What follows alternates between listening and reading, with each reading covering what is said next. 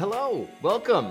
Today we are going to be covering um, Noah and the ark. We're not only going to cover uh, the rest of chapter six, but we're also going to cover all of seven and all of eight. And I'm going to do it in less than an hour. My goal, uh, we're four minutes past the hour right now. My goal is to finish each of these talks. I'm aiming for 50 minutes. Last week I was long, I went on a rant, uh, I got very passionate, and I apologize. Uh, so I'm trying to keep these to about 50 minutes. And on that note, let's pray, and then we are going to talk completely about Noah and the ark today. We're going to cover a lot of ground. Uh, it's ex- an exciting story that you've probably heard from preschool about Noah and the ark. So why don't you bow your heads if you're able, and let's dig into this. Lord, thank you for this time.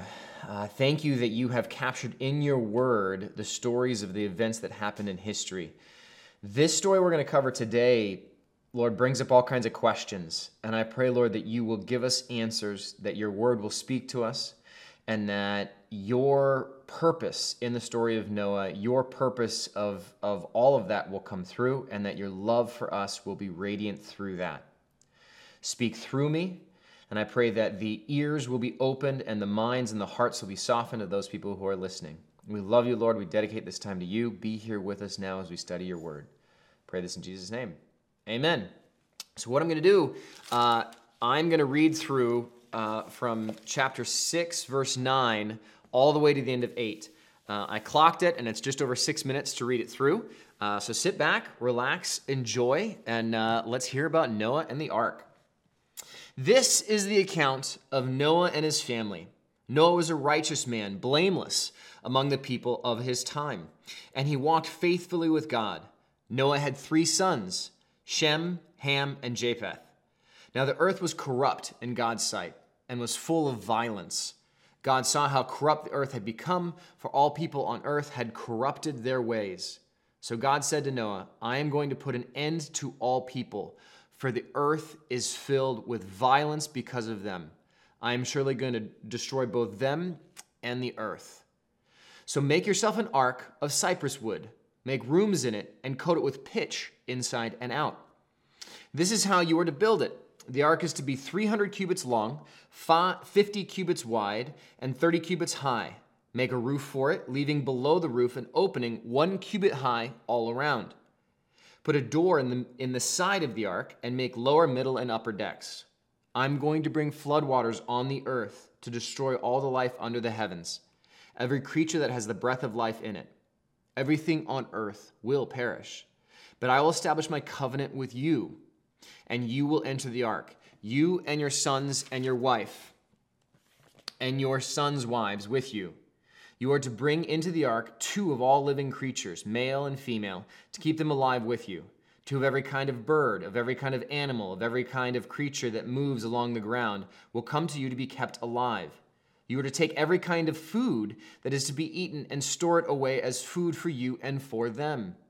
Noah did everything just as God had commanded him. Chapter 7 The Lord then said to Noah, Go into the ark, you and your whole family, because I have found you righteous in this generation. Take with you seven pairs of every kind of clean animal, a male and its mate, and one pair of every kind of unclean animal, a male and its mate and also seven pairs of every kind of bird, male and female, to keep their various kinds alive throughout the earth. Seven days from now, I will send rain on the earth for 40 days and 40 nights. And I will wipe from the face of the earth every living creature I have made. And Noah did all that the Lord had commanded him. Noah was 600 years old when the flood waters came on the earth. And Noah and his sons and his wife and his sons' wives entered the ark to escape the waters of the flood Pairs of clean and unclean animals, birds, of all creatures that move along the ground, male and female, came to Noah and entered the ark, as God had commanded Noah. And after seven days, the flood waters came on the earth. In the 600th day, year, excuse me, 600th year of Noah's life, on the 17th day on the se- of the second month, on that day, all the springs of the great deep burst forth, and the floodgates of the heavens were opened and rain fell on the earth 40 days and 40 nights. On that very day, Noah and his sons, Shem, Ham, and Japheth, together with his wife and the wives of, the, of his three sons, entered the ark. They had with them every wild animal according to its kind, all livestock according to their kinds, every creature that moves along the ground according to its kind, and every bird according to its kind, everything with wings.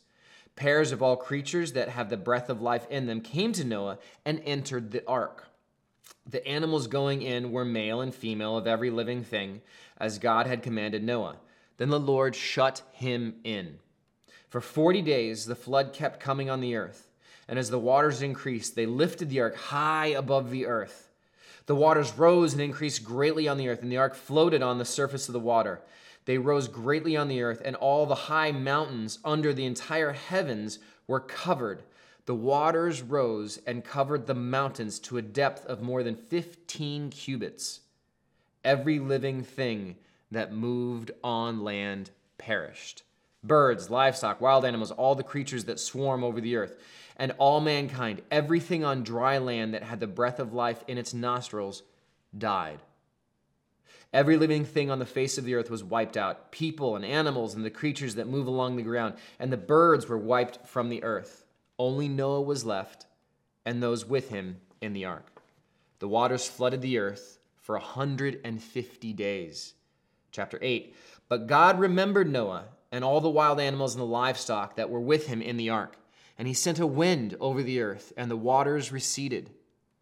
Now the springs of the deep and the floodgates of the heavens had been closed, and the rain stopped falling from the sky. The water receded steadily from the earth. At the end of 150 days, the water had gone down. And on the 17th day of the seventh month, the ark came to rest on the mountains of Ararat. The waters continued to recede until the 10th month. And on the first day of the 10th month, the tops of the mountains became visible. After 40 days, Noah opened a window he had made in the ark and sent a raven, and it kept flying back and forth until the water had dried up from the earth. Then he sent out a dove to see if the water had receded from the surface of the ground. But the dove could not find anywhere to perch because there was water over all the surface of the earth. So it returned to Noah in the ark. He reached out his hand and took the dove and brought it back to himself in the ark. He waited seven more days and again sent out the dove from the ark. When the dove returned to him in the evening, there in its beak was a freshly plucked olive leaf. Then Noah knew that the waters had receded from the earth. He waited seven more days and sent the dove out again, but this time it did not return to him. By the first day of the first month of Noah's 601st year, the waters had dried up from the earth. Noah then removed the covering from the ark and saw that the surface of the ground was dry. By the 27th day of the second month, the earth was completely dry. Then God said to Noah, Come out of the ark, you and your wife and your sons and their wives. Bring out every kind of living creature that is with you the birds, the animals, and all the creatures that move along the ground, so they can multiply on the earth and be fruitful and increase in number on it. So Noah came out together with his sons and his wife and his sons' wives, all the animals and all the creatures that move along the ground, and all the birds, everything that moves on land, came out of the ark, one kind after another. Then Noah built an altar to the Lord, and taking some of the clean animals and clean birds, he sacrificed burnt offerings on it. The Lord smelled the pleasing aroma and said in his heart, Never again will I curse the ground because of humans even though every inclination of the human heart is evil from childhood. And never again will I destroy all living creatures as I have done. As long as the earth endures, seed time and harvest, cold and heat, summer and winter, day and night will never cease. And that concludes chapter 8. So, what we're going to do is we're going to talk through each of the key elements and discuss them. First off, let's start with the ark 300 cubits long, 50 cubits wide, 30 cubits high. Now, a cubit is the distance from uh, the inside of your uh, elbow to the inside of your wrist. Now, that's different for different people. Uh, and I've seen some say cubit is 18 inches. We're going to use 20.4 inches for the definition of a cubit. That means that the ark was roughly 510 feet long, 80 feet, 85 feet wide, and 51 feet high. This was a humongous wooden structure. What I'm going to show you now is a comparison. Uh, in this comparison, you can see uh, the ark compared to um, one of Columbus's ships, then the Wyoming, which is uh, a large wooden ship. Then you see the Titanic. Then you see one of the largest um, uh, cruise ships.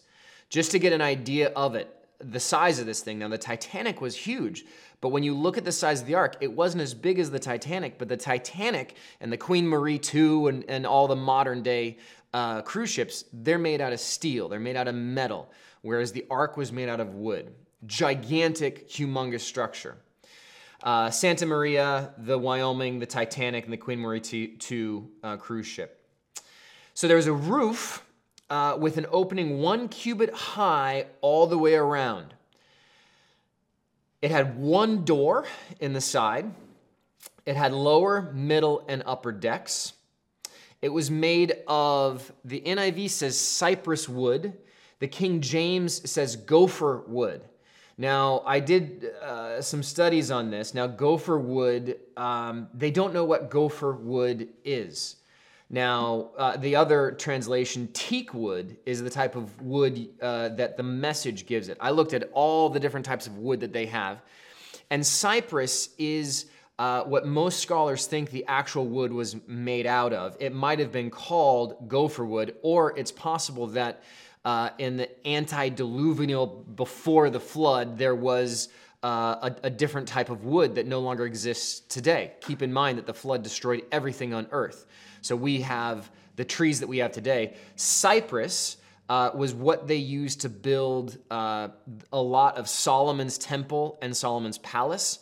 And it was abundant, very long lasting, uh, and it was a common wood in Judea uh, in that time frame. So cypress is, is what modern scholars think the wood was. Um, the ark housed thousands of animals based on their kind. There's estimations that there were just shy or around 7,000 animals that were on the ark.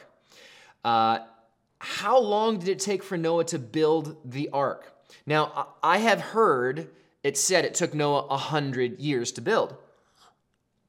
And that's what the, the number that a lot of people toss around. And I ask the question okay, how do we know 100 years? Where do we get that? The reason why they say 100 years is because Noah is mentioned uh, at 500 years old, and then uh, after that, uh, God gives him the command to build the ark. Then the next date that we hear is that he's 600 years old. So the question is, at what point in that 100 year time frame did he start building the ark? We don't know. Uh, on the long end, it could have taken him 100 years to build. Uh, on the shorter end, less than that. We simply do not know. We do know it was a long time for sure. Um, we do know that Noah was on the ark for 370 days. We know that specifically because the Bible says reference to his 600th birthday and then his 601st birthday, and they reference the uh, the month and the day of the month uh, using the Jewish lunar calendar. Uh, we see that it was 370 days. He was on that boat with 7,000 animals, and the only air vents was one cubit, roughly 20 inches, going around the whole top. It must have smelled great. Uh, so, as far as the ark itself, um, there are different uh, photos uh, uh of different renderings that people have done. Uh, and I'm going to talk about the Ark Encounter. This is really cool. The Ark Encounter is a uh, Young Earth Creationist Museum. It's an attraction in Williamstown, Kentucky. It's near Cincinnati. And it is a replica using the dimensions given in uh, Genesis for the ark. And you can go and you can tour it. They have built it with the three decks. They've also, this is all part of the um, Answers in Genesis uh, ministry that uh, Ken Ham is the president of, and he has wrote written dozens upon dozens of books. But what he has done with Answers in Genesis is he has pulled together scientists, modern day scientists that are cutting edge, doing work as scientists, but they are also young earth creationists. And they are doing research. They are writing articles. They are doing the hard work to come to, to, to do the research to see the scientific evidence that supports the flood, that supports a young earth. And it's really fascinating. You can go to answersingenesis.org, I believe is, no, it's .com. No, sorry arkencounter.com is where you can see uh, the ark experience which is more of the amusement park. There's also they have the creation museum and it's answers in genesis is the parent company. You can go to answers in genesis i think it's org answersingenesis.org no doubt answersingenesis.com will take you there as well. And you can look up articles upon articles upon articles talking about all kinds of scientific data to support a global flood. It's fascinating stuff. And these are these are legit doctors, PhDs, uh, that are doing this research. So, what do we know about Noah? We actually don't know a whole heck of a lot. Now, from Scripture, we learn a few different things. One, uh, Genesis 6 9, he is a righteous man, blameless among the people of his time, and he walked faithfully with God. We also know from 2 Peter 2 5 that he was a preacher of righteousness. And from Hebrews 11:7, we know he was motivated by faith and godly fear. Hebrews 11:7. By faith, Noah, when warned about things not yet seen, in holy fear built an ark to save his family. By his faith, he condemned the world and became the heir of the righteousness that is in keeping with faith. Another uh, element that we know Noah was not responsible for gathering the animals. He didn't go around across the earth and go find all of these creatures. The Bible makes it clear God brought the animals to him. Noah was responsible, however, for gathering all the food rations and storing the food in the ark and then taking care of the animals uh, he, his wife, the three sons, and the three wives were the only people on the ark. So there's eight people on the ark, and they were the ones that were responsible for keeping with these animals, taking care of these animals, uh, getting rid of all the manure from all of these animals. For 370 days, they were enduring that. So it's an interesting question. Noah is as we look at this, the question is what was Noah's life like? As I read the story, I try to put myself into his position. God says to him, I'm going to destroy the world. I am going to cause a flood. It's going to rain. And everybody that you know and love, other than your wife and your sons and their wives, is going to die. All the livestock, all the animals, everyone is going to die. But you are responsible for building a boat, a gigantic boat, unlike anything that's ever been built before and you are going to take care of these animals. You alone and your family are going to survive. Imagine the ridicule. Imagine what that must have been like. You think you have it hard in whatever it is, but imagine imagine what his friends thought. Imagine what his wife thought when he first said this, when he first came to her and says, "Yeah, uh, so God told me some crazy stuff. And then as he's building it, I mean, we know it didn't take him a year to build. It had to have taken longer than that. We don't know that it necessarily took 100 years, but it took a really long time. And as he's building this structure, people no doubt his family, his his his his father, his grandfather, his great great grandfather. Remember, at this point, uh, you could have eight generations alive at the same time because people were living so long. So imagine the ridicule he was receiving from his family, from his friends. And then when he tried to explain to them what was going to happen, I don't know if he did or not. It, uh, it, the Bible does say that he was a preacher of righteousness. My guess is, is that he tried to save people. He tried to, to tell them to repent. Man, uh, and then there's also the question of rain. There is this question had it rained yet? We know in the uh, Genesis six days account that in Eden it didn't rain. We know that in the Garden of Eden, it says that. Now, when you read on the answers in Genesis, all of the models that they have, uh, they think that it did rain before the flood. Now, you can go and, and read those articles. There are some people, uh, some perspectives that say it hadn't rained yet, and, and rain for the first time happened at the flood. So the point being is, is that not only did they think he was insane, uh, but like he, they they must have thought Noah was completely off his rocker nuts. And despite that, despite that, Noah continued, having no idea if it was going to happen or not, but just simply having faith, having faith. It's impressive. It's very impressive. So, when did all this happen? The young earth creationist biblical perspective uh, is that the flood happened 1,650 years after creation, which puts it roughly 4,000 years ago, 4,400 years ago uh, from today, roughly. Where did it happen? Now, the Bible tells us that the final resting place is to believed uh, is near uh, the mountains of Mount Ararat, A R A R A T is how you spell that. Now, that mountain does exist. Gorgeous, uh, gorgeous mountain. Here's some photos of it.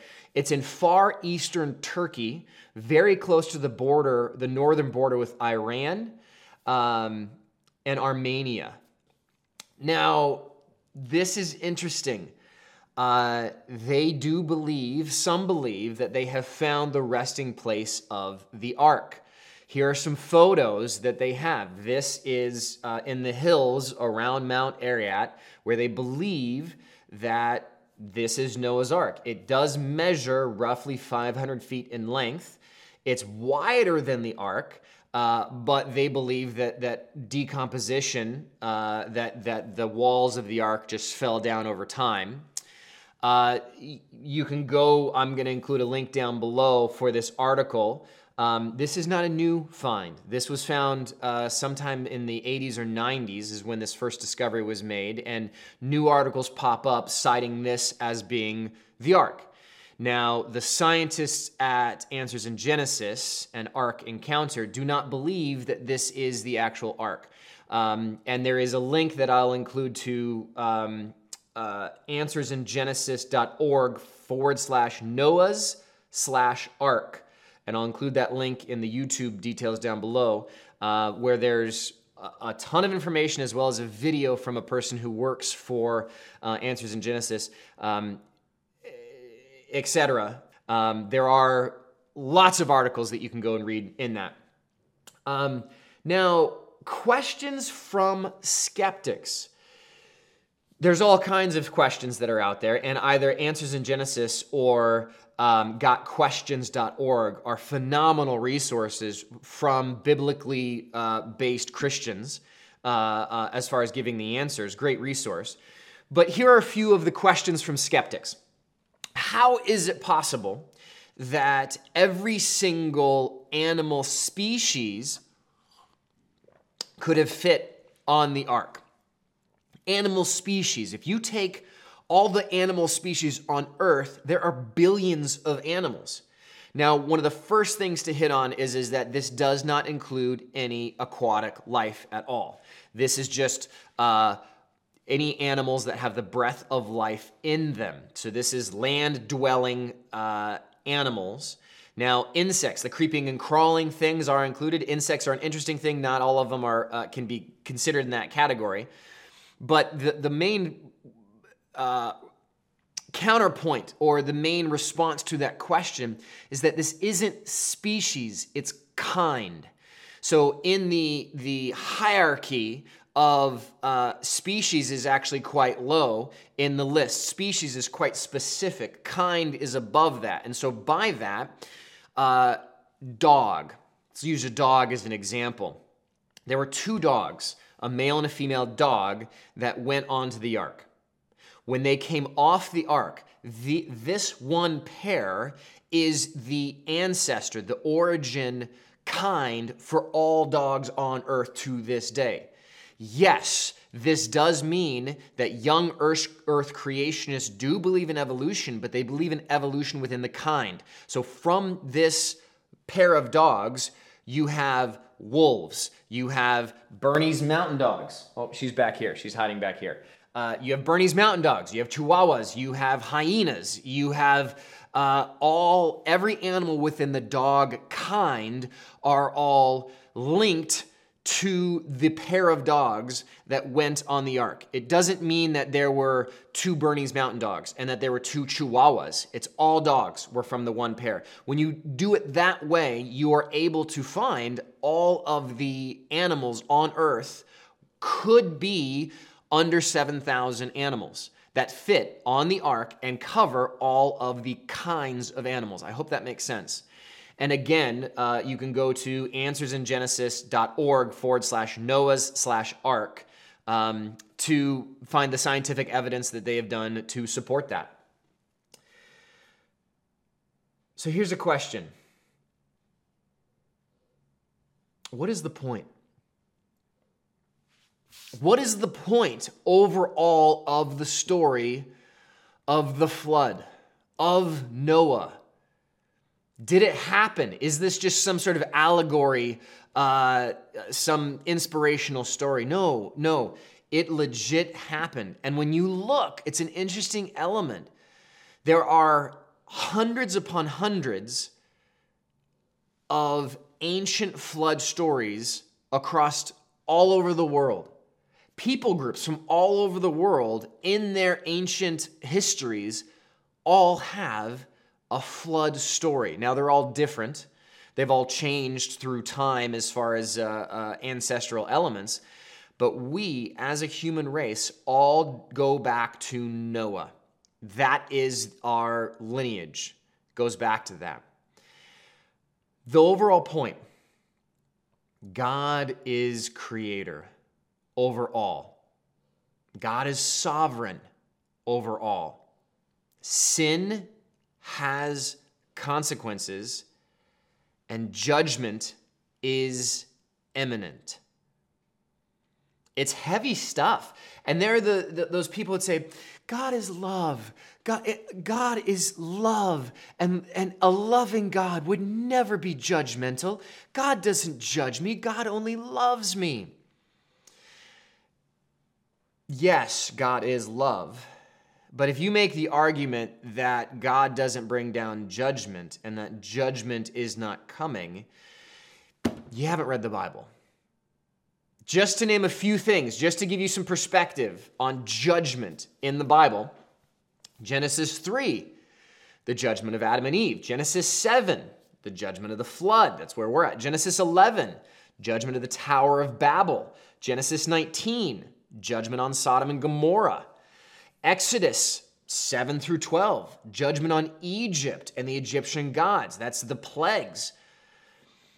Deuteronomy 20, 16 through 18 is a specific verse, but, but the whole uh, period of time uh, when Israel comes into the promised land, you have judgment on the Canaanites, the Hittites, the Amorites, the Perizzites, the uh, Havites, and the Jebusites. God brought his judgment down on a very sinful people group, all of this in Canaan, in Judea, uh, when Israel came on. This includes the story of Jericho. Uh, Nahum 114, judgment on Nineveh. Ezekiel 26 4, judgment on Tyre. Then you have throughout uh, the story of uh, Numbers, throughout the wandering in the desert, throughout uh, Israel's history, you have judgment from God on the people of Israel. God made a conditional covenant. If you do this, I will do this with the people of Israel. And judgment came down on them uh, multiple times when they didn't follow that conditional covenant. God, throughout the Old Testament, brings down judgment on the sin in the world. That is very clear. Now let's talk about future judgments that are promised to come. Revelation 6 through 16, the tribulation. The tribulation is a period of seven years in which God is going to pour out judgment on a Christ rejecting sinful world. 2 Corinthians 5:10 speaks of ju- the judgment seat of Christ. This is also known as the Bema seat judgment. Now this is judgment upon the Christ follower of our works. This is the refiner's fire. This is not judgment onto, into condemnation. This is a judgment that every Christ follower is going to go through where all of our works are going to be thrown into the fire. And those works that are good are going to come out pure as gold, but those works that are selfish are going to burn up. And the Bible does say that those good deeds that we do here on earth as Christians will be rewarded in heaven. Now, what that's going to look like, I have no idea. But the Bible does say there is going to be reward for our good deeds. I'm just excited to get there. Matthew 25, 31 through 46, judgment of the nations. Judgment of the nations. This is speaking of during the tribulation time, the way nations treat Israel will be judged. So nations as, as a whole will be judged. 1 Corinthians 6, 2 through 3, there is a judgment on angels. This is obviously speaking of the fallen angels. We spoke about last week the fallen angels. Now, are these fallen angels in reference to uh, the angels we spoke about at the beginning of Genesis 6 of coming down and getting it on with mankind? Or is this the fallen angels that joined with uh, Satan Lucifer when he uh, fell from heaven. When he, out of pride, was kicked out of heaven, he brought a third of the angels with him. There's judgment on the angels. Continuing on, Revelation 20, 11 through 15. This is the great white throne judgment. This is the judgment that every single person on earth who isn't in the book of life will be judged good deeds versus bad deeds will be weighed and it's an impossible your good deeds can never outweigh your bad deeds. Romans 6.23 the wages of sin is death. In god's economy if you sin the punishment for that is judgment condemnation unto death Romans 3:23, all have sinned and all fall short of the glory of God. We all are selfish. We all deserve death. Isn't this such a fun and uplifting talk? the story of Noah and all this judgment, you can look at it and you can get so uh, downtrodden and you can look at it and be like, wow, wow, I mean, this is heavy stuff. This is bleak stuff. When I look at the story of Genesis, specifically the flood, I don't look at it as an angry, vindictive God who is pouring out his wrath. I look at it as a God that loves us, that wants his creation to be at peace, to be saved. Make no mistake, God wants his creation to repent. He wants us. He doesn't want anyone to perish, but for all to come to repentance. And you see in the story of the flood, God give us another chance. Now, the question is there is that verse in, in verse 6 where the, the wickedness had spread throughout the entire earth, and there was a, a desire in God's uh, heart to, to wipe the slate clean. And we talked about that last week. We talked about last week from the reason why. Why did God uh, choose to bring about the flood and wipe the slate clean? But what I do see is a God that that rescues his follower rescues Noah and gives mankind a second chance. Now, as we continue in Genesis, we're going to see very quickly uh, Sodom and Gomorrah, Babel. We're going to see that mankind screws it up again. And that's, that's our story. But God loves us and wants no one to, to perish, and He gives a way out. I think it's very interesting that the ark had one entrance. There's one door in, and Jesus specifically says, I am the door. And those who travel through me will be saved. He also says, I am the way, the truth, and the life. Specific verses. You have John 14, 6. I am the way, the truth, and the life. No one comes to the Father except through me. Then you have John 10, 9. I am the door. If enter, anyone enters by me, he will be saved. Jesus is our ark. Jesus gives us, through God's grace and love, an opportunity for us to be able to be saved, to no longer be bound by the confines of sin and death. And when I look at the entire Bible as a whole, I don't see a judgmental God that is just sitting up there ready to pour out his wrath. I see a God who has done everything to allow us to be in his presence, to allow us to be saved. Let's open up to 2 Peter 2 Peter chapter 3. Now, this uh, the specific verses that I want to hit on is verse nine, but but I'm actually going to pick it up at, at verse one, and we're going to read just a handful of verses. This is Second Peter. This is where the apostle Peter is talking about the end of the world. Dear friends, this is now my second letter to you. I've written both of them as reminders to stimulate you to wholesome thinking. I want you to recall the words spoken in the past by the holy prophets and the command given by our Lord and Savior through our apostles. Above all, you must understand that in the last days, scoffers will come, scoffing and following their own evil desires. They will say, Where is this coming?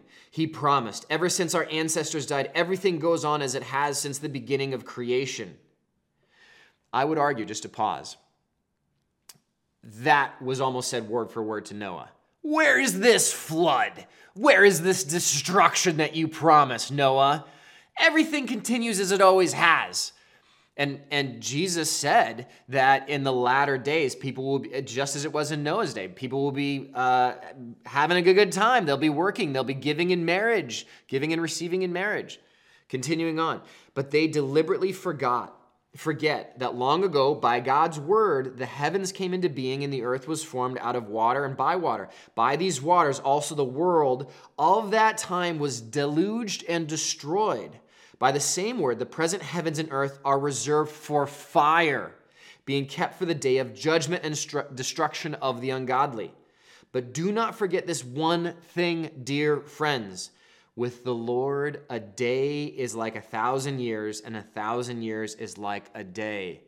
The Lord is not slow in keeping his promise, as some count slowness. Instead, he is patient with you, not wanting anyone to perish, but everyone to come to repentance. But the day of the Lord will come like a thief. The heavens will disappear with a roar, the elements will be destroyed by fire, and the earth and everything done in it will be laid bare. Since everything will be destroyed in this way, what kind of people ought you to be? You ought to live holy and godly lives as you look forward to the day of God and speed its coming. That day will bring about the destruction of the heavens by fire, and the elements will melt in the heat.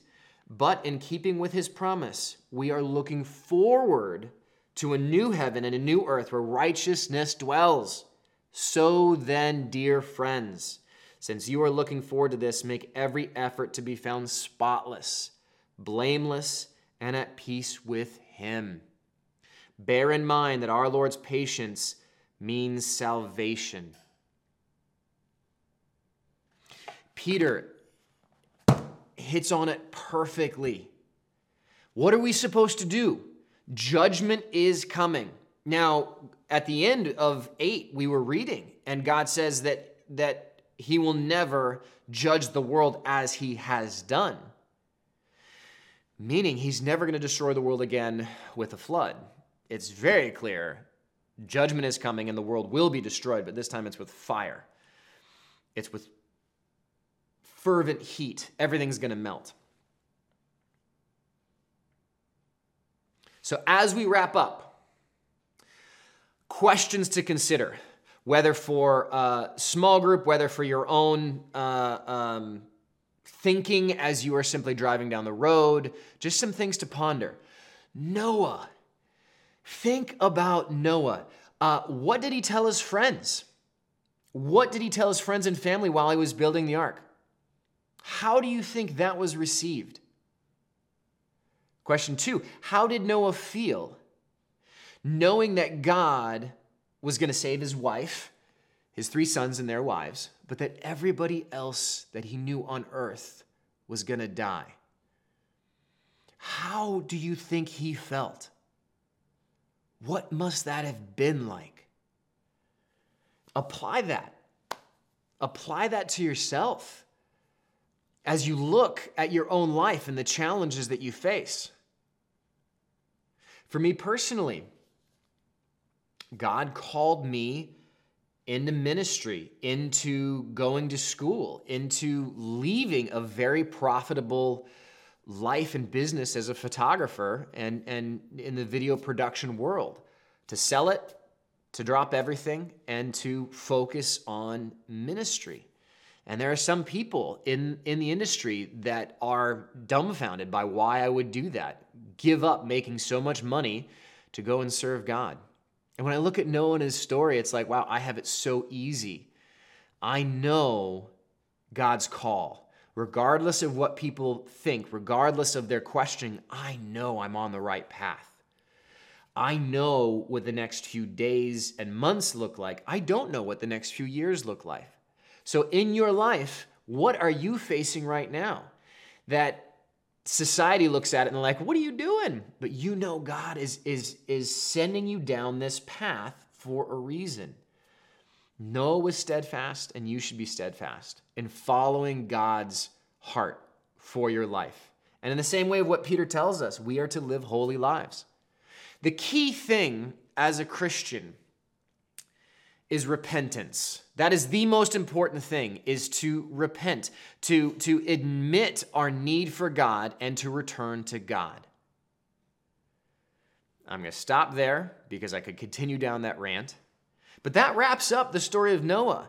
Uh, this has been a brief talk, and yet we've covered two and a half chapters. And the reason being is, is that it's a great story, uh, and it doesn't need a whole lot of digging into it. If you feel inclined and want to know the science behind, well, the fossil record. What do creation scientists think of the fossil record? And how is that actually a support for a global flood as opposed to an argument against it? What about rock formations? The rock formation layers, uh, evolutionists and old Earth theorists will say that the rock formations that took millions and millions of